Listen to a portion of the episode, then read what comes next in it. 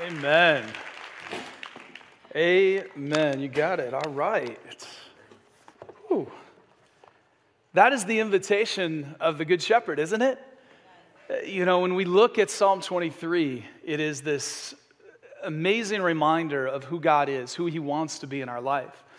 And we see that in Psalm 23. And then we see in John chapter 10, Jesus showing up, showing up and saying, I am that good shepherd. I am the one that is inviting you not just to a salvation that rescues you from judgment and delivers you into heaven later, but I'm rescuing you to a relationship.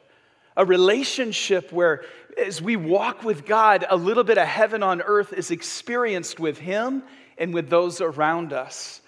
And so, as we look at this today, we're talking about showing up. Like, what does it mean to, to actually experience God showing up in our lives? You could turn to Psalm 23 and we'll look at the, these verses again together, verses 1 through 5, and uh, just center in today, in particular on verse 5. But I want you to have the whole context here as we continue to walk through this series together. As we heard in this song, the Lord is my shepherd, verse 1, and I shall not want. He makes me lie down in green pastures. He leads me beside still waters. He restores my soul. He leads me in paths of righteousness for his name's sake. Even though I walk through the valley of the shadow of death, I will fear no evil, for you are with me. Say, with me. Such a key that God is with us and that we have each other in that walk as well. So you are with me. Your rod and your staff, they comfort me. You prepare a table, verse 5. This is where we're centering in today. You prepare a table before me in the presence of my enemies. You anoint my head with oil, my cup overflows.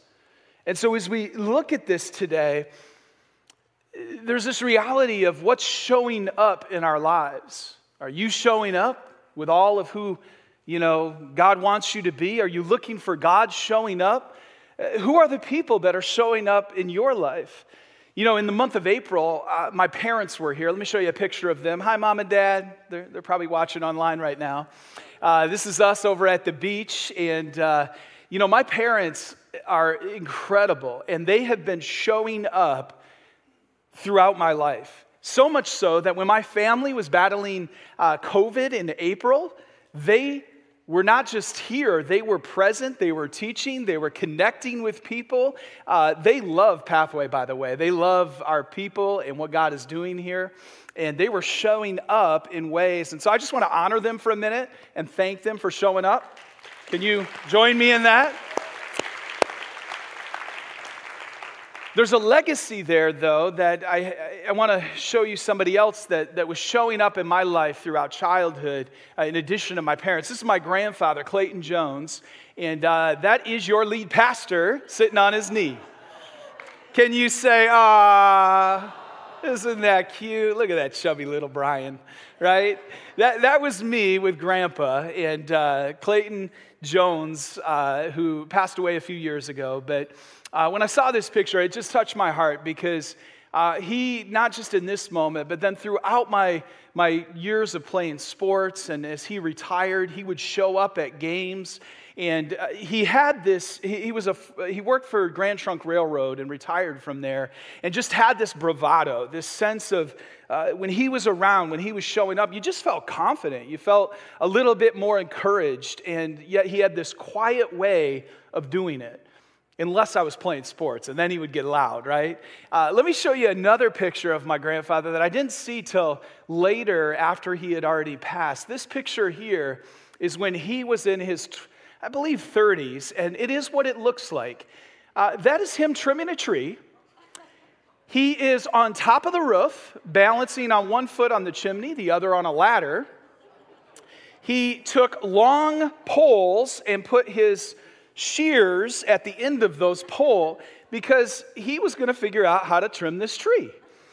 Um, that is a brave and courageous man. And when I tell you that when he showed up, there was something that it made you, it, it just gave you a little bit more courage and a little bit more encouragement. Uh, this was the truth. And, and if you wonder like where I get some of my crazy from, it's in the bloodline, y'all. you know, there's a faith and an ability to, to take a risk, right? And so this, this is who he was. And so much of that, he had a faith. He loved Jesus and prayed for us. Uh, his, his wife, my grandmother Theola, as well, to this day prays for our family daily. And so I have been so blessed. And I want to ask you the question what's showing up in your life? Who's showing up? What is showing up in your life?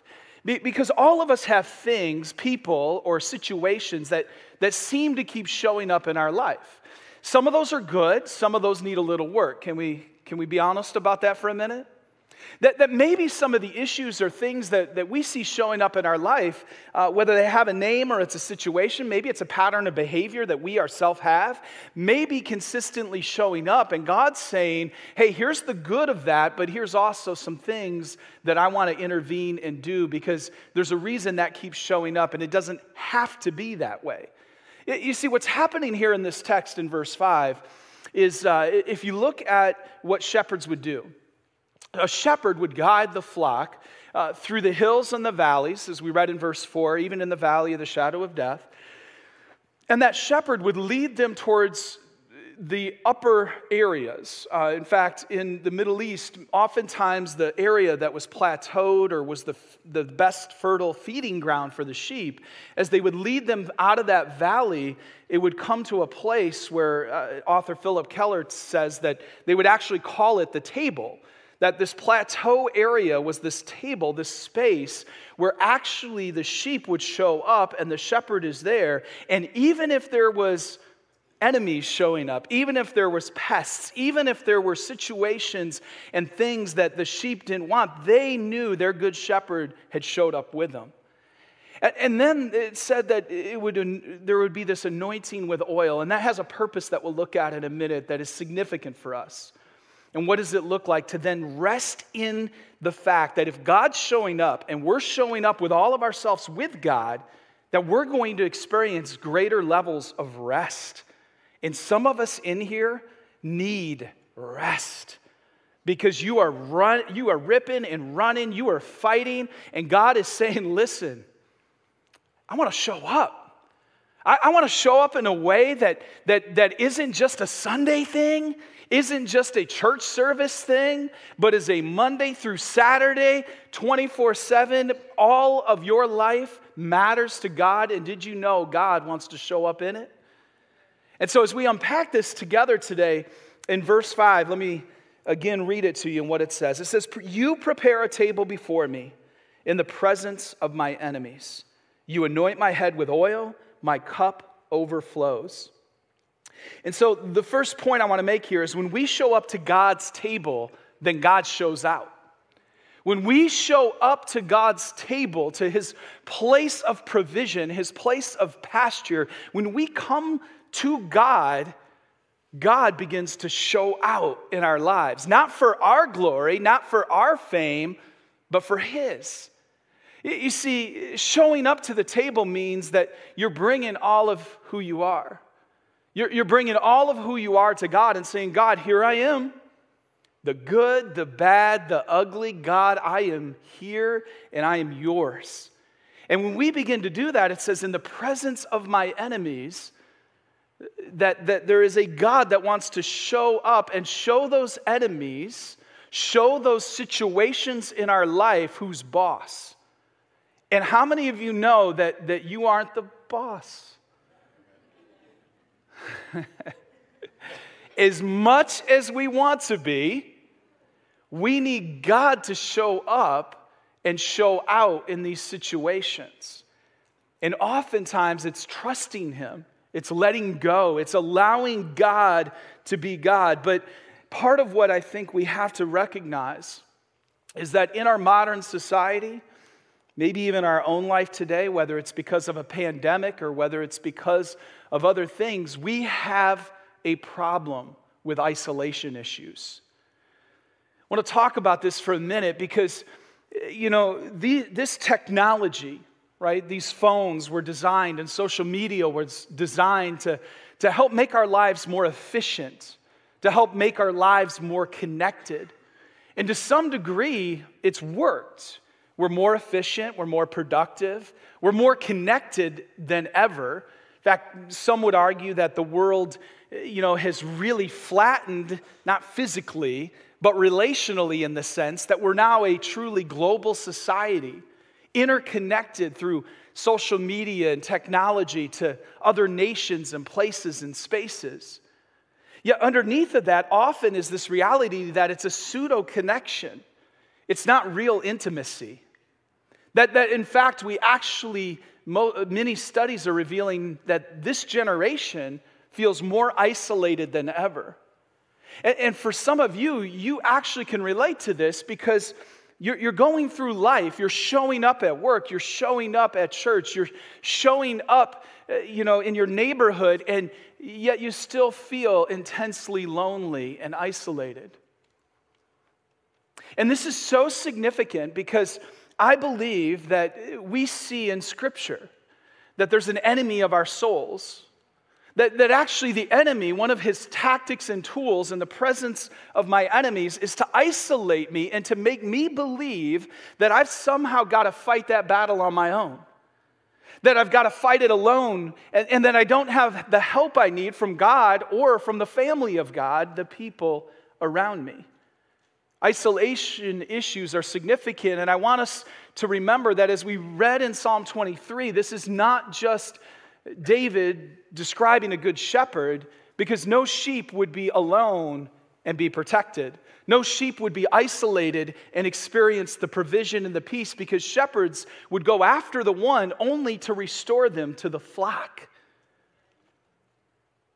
Y'all, this, we can read Psalm 23 as me and God and miss that it's being written to us as God and us as a part of the flock and the family. And so when we show up, God wants to help us with these isolation issues. And, you know, it, it, sometimes when we are feeling that and trying to overcome things, uh, there's funny moments. And, and I'm, I'm going to just share with you a few years back. My, Cindy and I had got away. We were at a counseling kind of a retreat center as a family for a few weeks. And uh, I think it was actually in the second or third week uh, we both had made a decision to, to kind of go out into the woods, but she knew I had gone out. I didn't know she was going to go out. See, she doesn't necessarily like woods. And, and I'll tell you, I, I like nature, um, but I like nature in nature. So, like, lanais with like a covered screen are like my jam, right? Like, oh, there's nature, but it's not like up in me, right? Like, okay, so some of you are like, man, he just lost his man card again. I know. I know. I'll own it. I'm good with it. And so we, I, I, had gone out, and I'm having like this moment of solitude and silence, and I'm on this little bench in these woods, and, and I see like this little Bambi go by, like it's literally skipping through the woods midday. And I'm like, oh, that's so cool. And then behind it, I see literally, this is in Michigan, lower Michigan, a cougar stalking it. Now, some of you are like, my man's delusional, okay? And the people around me there thought I might be. But here's the thing. A couple weeks prior, I had seen in the news that there was actually a cougar sighted in that area about, uh, about 60 to 75 miles away. So I kind of did one of these and realized like 30 yards from me, that is a legitimate cougar, and I now am in a situation I didn't want to be in. I, I thought God had made a table for me in the presence of now my enemy, right? And so I, eh, this is just how I roll. Like I, you know, fight or flight. I didn't run. I was like, all right. Took my, the only thing I had, my Nalgene water bottle, stood up on a bench and was like, let's roll. Like if this thing smells me, sees me, and comes, right? You know, this bottle and I, and and clearly I wouldn't be here today, right? Um, uh, but thankfully it did. And so I kind of backed my way out of the woods as it, it continued to chase Bambi. Uh, we'll pray for Bambi. I have no idea what happened to Bambi. Um, but as I got out of the woods, I, I asked my kids, I said, hey, where's mom? Because she had mentioned going into the woods, but I hadn't seen her. And they said, well, she's out in the woods. And I'm like, oh, yeah, um, okay. Uh, so I called her on the phone, and uh, thankfully we had just enough service that she picked up. Now, here's where the difference is between me as a husband, uh, learning to be a good shepherd, and who God is. Because I said, Hey, uh, where are you? She said, I'm out in the woods. I said, Okay. She said, Is everything okay? I said, No. She said, Am I safe? I said, No. She said, What do I do? I said, Get back here as soon as and quick as you can. I'm coming. Okay? Now, that's all the detail I gave her, so you can imagine what's going through my wife's mind. And so Cindy begins like panicking, trying to run back, and, and you know, the, I'm telling you, she covered two miles faster than I've ever seen anybody cover it. And uh, I go out to find her. I'm on a bike, and I go the wrong way twice like I, I'm trying to show up as the hero in the story, and I can't even pull that off. Okay? And so finally, as she gets out of the woods, uh, literally, as she's coming down the last hill out of the woods, here I am on the bike, and I'm like, yeah, I, I immediately knew, like, I, this is an epic fail. like, and, and so everything was fine. I got made fun of for a couple weeks by all the people around us. And then about a month later, I got an email hey, uh, we actually did see the cougar that you saw, and we're working with the DNR to get it out of there. So I felt redeemed, okay? But, but that moment of me feeling isolated, her feeling isolated, and then trying to, to, to like figure that out, like so much of what we face in life is linked to things like this. And, and, what the enemy does with this isolation, with uh, what he tries to do, he, he uses discouragement, he demoralizes us, he tries to divide us from God and from others. He, we then, in that, begin wandering in isolation. And we can literally become paralyzed in fear and unable to move. I just wonder if anybody here feels like that's kind of where I'm at.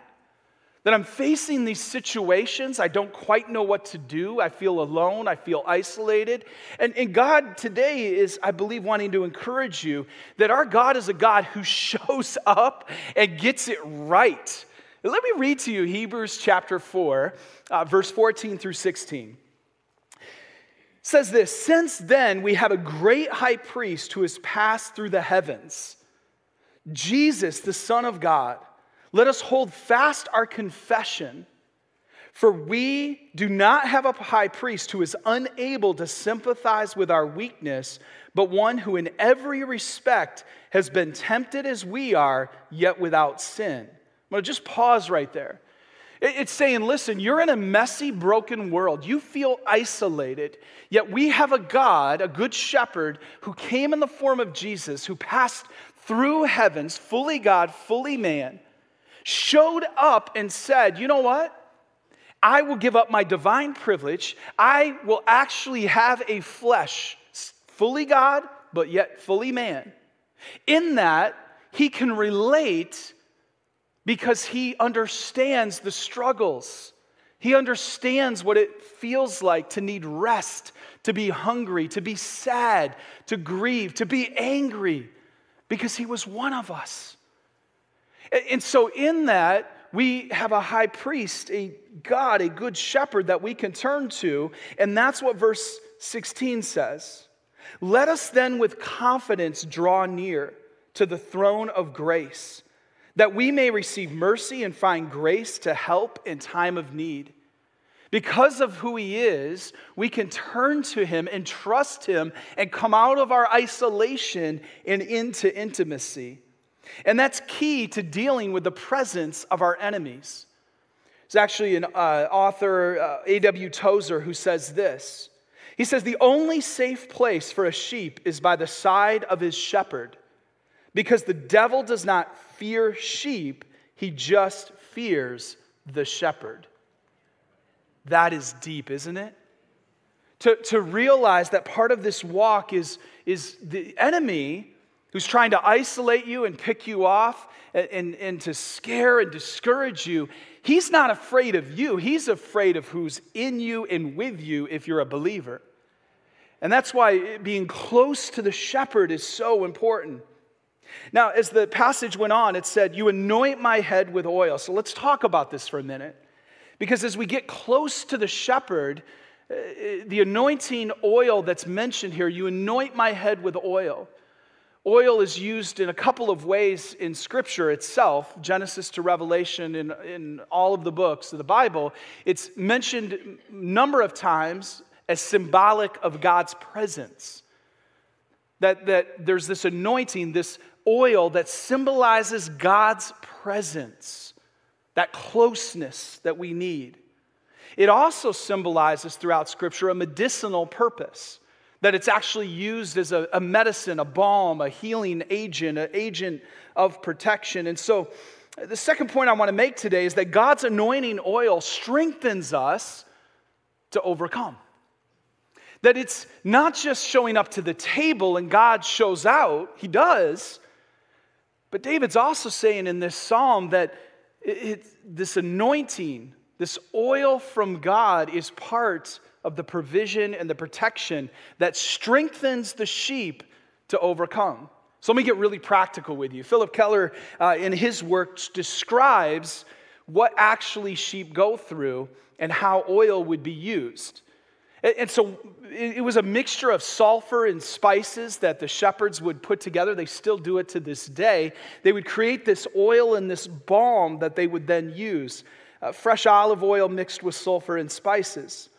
And so when they would come through the valley, there's annual rhythms to this. And, so they would come through a valley, and by springtime, would be entering into this table area or plateau where they could actually feed. Now, what the shepherd would do is deal with two issues with the sheep in the springtime. One was the, the issue of flies. Now, we're new to Florida. In fact, today is my sixth month to the day. Six months today. Some of you are like, it feels like you've been here six years. Hey, y'all aren't getting rid of me. I love it here, okay? It is awesome here. And here's the thing coming into the spring, like we're now in, nobody told us about the no-see-ums. Y'all, what's up with these things? I don't know if it's the Michigan blood, if it's, you know, our skin is just tasty, but we are out on a lanai that's covered with a screen and we are getting lit up and bit up, okay? And so these flies are showing up in the spring in our life. Well, it was the same thing for the sheep with the shepherd who would then say, I need to protect them not just from the enemies and the pests, but I need to protect them from themselves. Because here's what would happen these sheep, if left to themselves, the flies in the spring would begin to burrow into their nasal cavities, would begin to burrow in even to their, their heads and their skulls. And it would be so maddening to a sheep that the sheep would begin hitting its head on the ground and in times would even take itself out to try to end the pestilence and the pain. How often do little pests begin to get the best of us. And before long, we're be resorting into self destructive behavior. Part of the oil is allowing us to deal with these daily pests, these things. Second thing that would happen, though, with the oil is it wasn't just that the shepherd would put it on their heads and in their noses and try to help protect them from the, the flies. The, the shepherds uh, would use the oil to help protect them from what's called scabbing. That, that in fact, these sheep in the spring, in mating season, would begin fighting and would begin bucking and hitting heads and ramming. And before long, they would develop scabs. And so the, the oil was used to, again, protect them from some of these things. Can you see how practical David is being? It's not just an oil of a God who's present, but a God whose presence protects us from ourselves and heals us from the hurts that might be happening in life around us. As we look at that and what that means, I believe a couple of things could be instructive for us today. One would be that God wants to give us a fresh filling, a fresh anointing for daily living. That in fact, he's saying, in the presence of my enemy, God anoints my head with oil. You see, there's a scripture in Ephesians 5, verse 18, that I want to read to you and talk about what does a fresh filling or anointing of God's presence look like.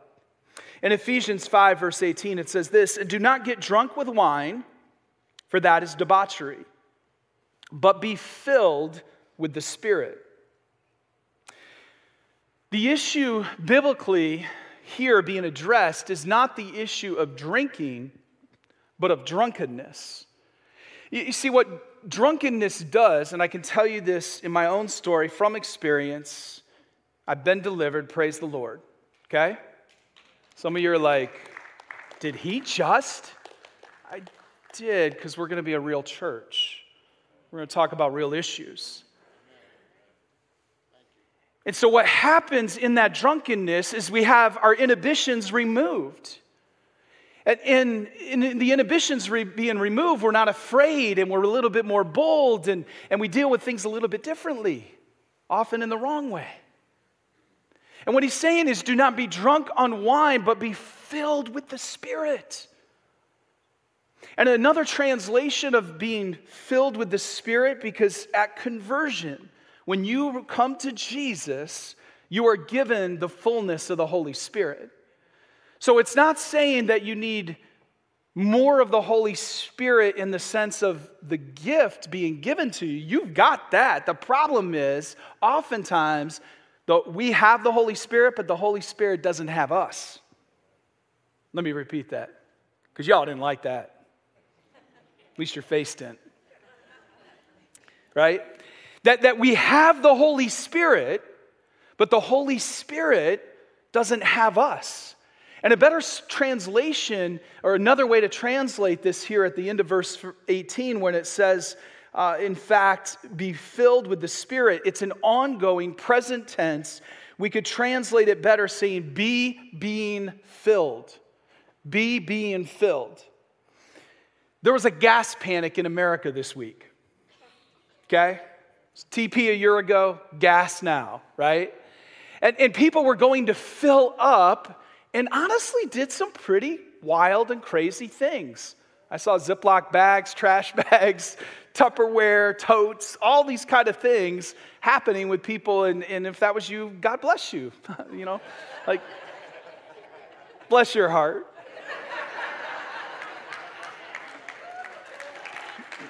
But, but in that, the idea was not that we go to God and, and we get our tank filled up on Sunday and then we try to make it Monday through Saturday. What it's saying here is listen, you need a fresh filling, be being filled daily. Because you're going to walk out of here and you're going to face pests and, and issues and things, and some of them have names, and some of them your own stinking thinking, and it's all this stuff that we deal with, right? And there's this fresh filling, this anointing that God wants to give to us. Again, not, it's not that we need more of God, we have it available. Often God doesn't have us because our flesh is getting in the way. Puritan writer uh, and author John Owen said this. He said, Be killing sin, or it will be killing you. Said that hundreds of years ago. I mean, it like that'll preach today, right? That we have this flesh that is getting in the way. So be killing sin, or it will be killing you. A fresh filling of the Spirit begins to do that. But here's the second thing that the fresh filling does it helps us not to just deal with the presence of our enemy and pests, but to love one another. You, you see, the scabbing is them fighting against each other. How many times do we as believers fight against each other? Come on, church. We are meant to be known by our unity and our love, and often we're known by our division and to some degree, even our hatred for each other. And so, as the oil would help them deal with the scabbing, the oil, that fresh filling, helps us to love one another. Uh, look at what John 13 says. Jesus, shortly after saying he was the good shepherd, said this A new commandment I give to you that you will love one another just as I have loved you. You also are to love one another. By this, all people will know that you are my disciples if you have love for one another. And so, Phillip Keller in his work says this He said, Is this daily anointing, what I'm calling a fresh filling, he says, of God's gracious spirit among my mind, which produces in my life such personality traits as joy, contentment, say contentment. We're going to come back to that. Love, patience, gentleness, and peace. What a contrast this is to the tempers, frustration, and irritableness which may mar the daily conduct of God's children. It's that fresh filling, God's Spirit, that allows us to live and love the way He calls us to. Can I get an amen? Okay. I don't know. I don't have any singing ability. That, that, was, that was an unusual moment there. I apologize. The last point I want to make at least we have fun in church, right? Like I'm serving up steak whether you like it or not. We're going to have a little fun. Somebody just now online was like, Well, I'm vegan. we'll call it hummus then. I don't know. Last point I want to make here receiving God's best flows from a heart that is at rest in His will. So, uh, in the presence of my enemies, the second piece is this anointing, this fresh filling that's meant to help us live and love. We need more of the Holy Spirit. And then he says that his cup overflows. And the reality of this cup overflowing is significant. It has to do with contentment. It has to do with trusting the Lord and believing that if He's walking with us, He's taking care of us, and we have what we need. Thank you, honey. Matthew 11, verse 28 through 30. It says this Come to me, all who labor and heavy laden, and I will give you rest. Take my yoke upon you and learn from me, Jesus says, for I am gentle and lowly in heart, and you will find rest for your souls. For my yoke is easy and my burden is light. So, in the presence of our enemies, with a fresh filling of His Spirit, we're able to just rest and trust Jesus and trust what He has for us. Oftentimes, though, when I come across or I look even at my own life as a believer, I don't know that people would describe me as at rest or full of peace. Something God's been working on my heart over the last five years. Sometimes what we encounter with other believers is a franticness, the same kind of trying to make it happen, the same control issues that are in the world. We just kind of put some spiritual icing over it, right? And so this one needs to get deep within our soul because he says, My cup overflows, which has to do with trusting the cup God has given us. The cup that he's put in our hands, that we are content and at rest. Matthew 26, last scripture I want to share with you today. Verse 38 through 39, Jesus is nearing the end of his life. He's praying and he says this He says, My soul is very sorrowful, even to death. Remain here and watch with me. And going a little farther, he fell on his face and he prayed and he said, My father, if it is possible, let this cup pass from me. Nevertheless, say this with me, not as I will, but as you will. Not as I will, but as you will. You see, David is saying that my cup overflows. That, that in fact, what God has given me, I have a place of contentment. And as, as a result of that contentment and a heart at rest, I'm overflowing with God's love and goodness and mercy. So I want to give you a quick acronym to just spell this out for you because I believe this is key to understanding how to be at rest. Uh, the word rest, I just took it and prayed through God. What, what are you saying to us? The first thing is we need to be repentant. That in fact we need to be repentant. That part of it is recognizing I've been coming up and showing up in my own strength and in my own way. God, forgive me. I'm turning to you. That's what repentance is. It's an act of turning and coming to God and saying, Forgive me, I need more of you. The second is we find rest when we become expectant. We have an expectant faith that, that God is going to move and show up. That if we're following God and going His way, we are expectant. You know, Scripture talks over and over about us living by faith. When is the last time that you said, God, I'm expecting you to show up in this? God, I'm believing that you're going to show up in this situation. We Got to have that expectant faith. And then, third, that we're surrendered. This is what he's getting at, I believe, and what Jesus even prayed is we're surrendered to whatever that cup is, whatever God's put in your hand. You're surrendered to it and saying, Lord, not my will, but yours. And here's the thing we can surrender, but then we start walking and we get all doubtful and discouraged, and before long, we aren't really trusting.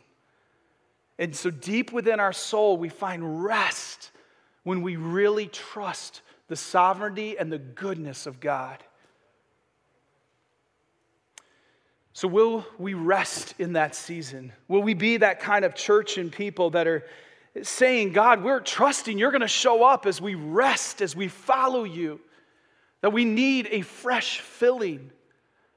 Let me give you three questions to consider as we uh, begin to close here today and think about how do we respond. The first is will you show up to Jesus' table with all of you? Will you show up with all of Him and trust Him today? Saying, God, I, I, I believe that you, that Jesus, you're the Son of God, that you are in control, that you want to be my good shepherd, and so here's all of me. Secondly, will you seek a fresh filling of God's Spirit to live and to love daily? Some of you, you have issues in your daily life that you know what Tuesday is going to bring. Because every Tuesday looks pretty familiar. Tuesday is just a metaphor, by the way. You, you have things that just keep showing up during the week. And I believe if we come to God and we say, God, I need your spirit, I need your power, I need your love, I want to overcome this, that we in fact will be filled with Him and will be able to overcome anything we face in the presence of our enemies. God wants to be there with an anointing. And then, third, will you rest in His best for your life? Because I believe if we can get to that place of rest, we will be able to say, like David did, My cup is overflowing. I am so at rest that I can't help but praise Him and thank Him for what He's been doing. This morning, as you came in, if you're here in person, uh, if you're online with us, uh, run to the kitchen, grab some goldfish crackers and some juice. Whatever you have available will work. But you received communion elements as you came in. And as we prepare our hearts to receive communion, what a better day.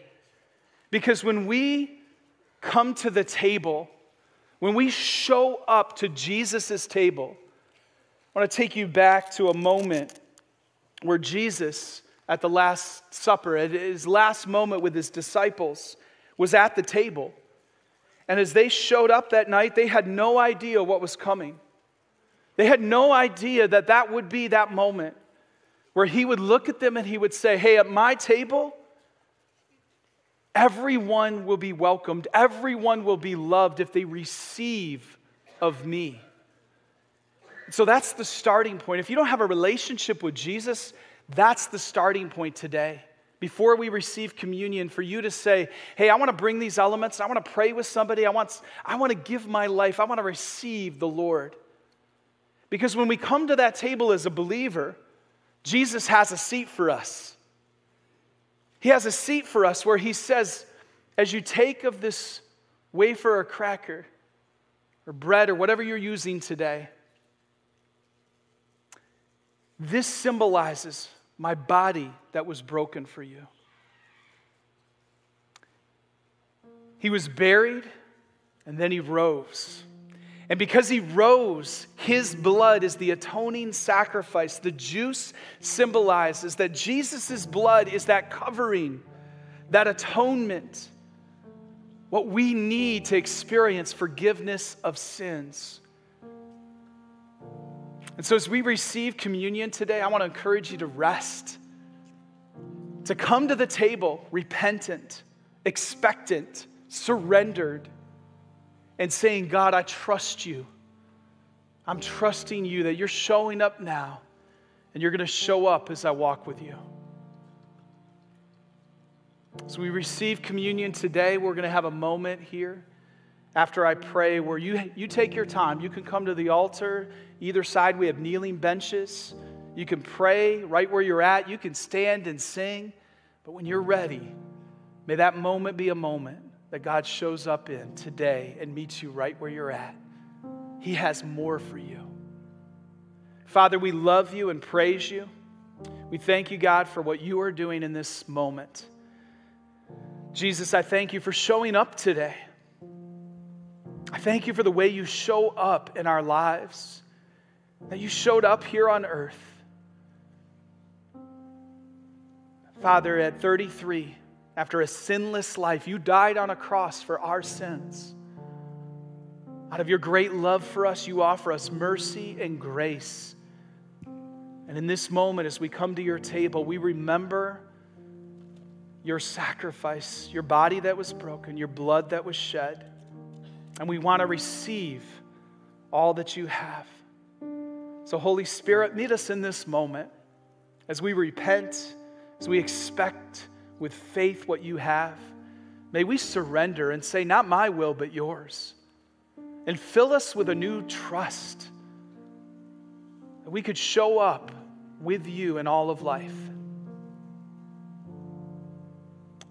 So, as we receive communion and as we praise you, we thank you for showing up today. We thank you for being with us. In Jesus' name, amen. May God bless you as you receive communion today, as you receive the, the bread and the juice, as you come to Him, I believe He's going to be showing up. Let's give Him this time.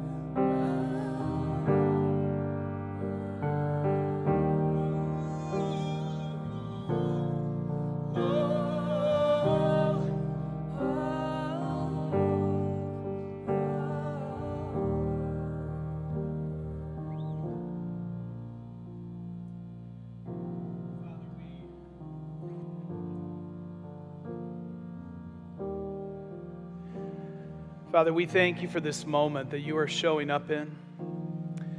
We thank you, God, that you are here and you are with us. And God, we thank you that you prepare a table before us in the presence of our enemies. You call us out of isolation and into intimacy with you and with others. We thank you, Father, for your goodness and mercy. That you anoint us with your oil. And so, God, I'm just asking for a fresh filling for each and every one of us that are believers, that Father, we would look to you to show up in new ways, that Holy Spirit, you would move in our midst, filling us daily to live and to love as you would want us to. And we thank you, Lord, that as we surrender to your will, that our cups will overflow with you. So, Father, I just speak life and blessing over those that are with us today worshiping, believing that God, you are showing up and you have so much ahead. Give us rest in the deepest places as we walk with you. May we just see you showing up over and over again, and, and we will, we will give you all the glory.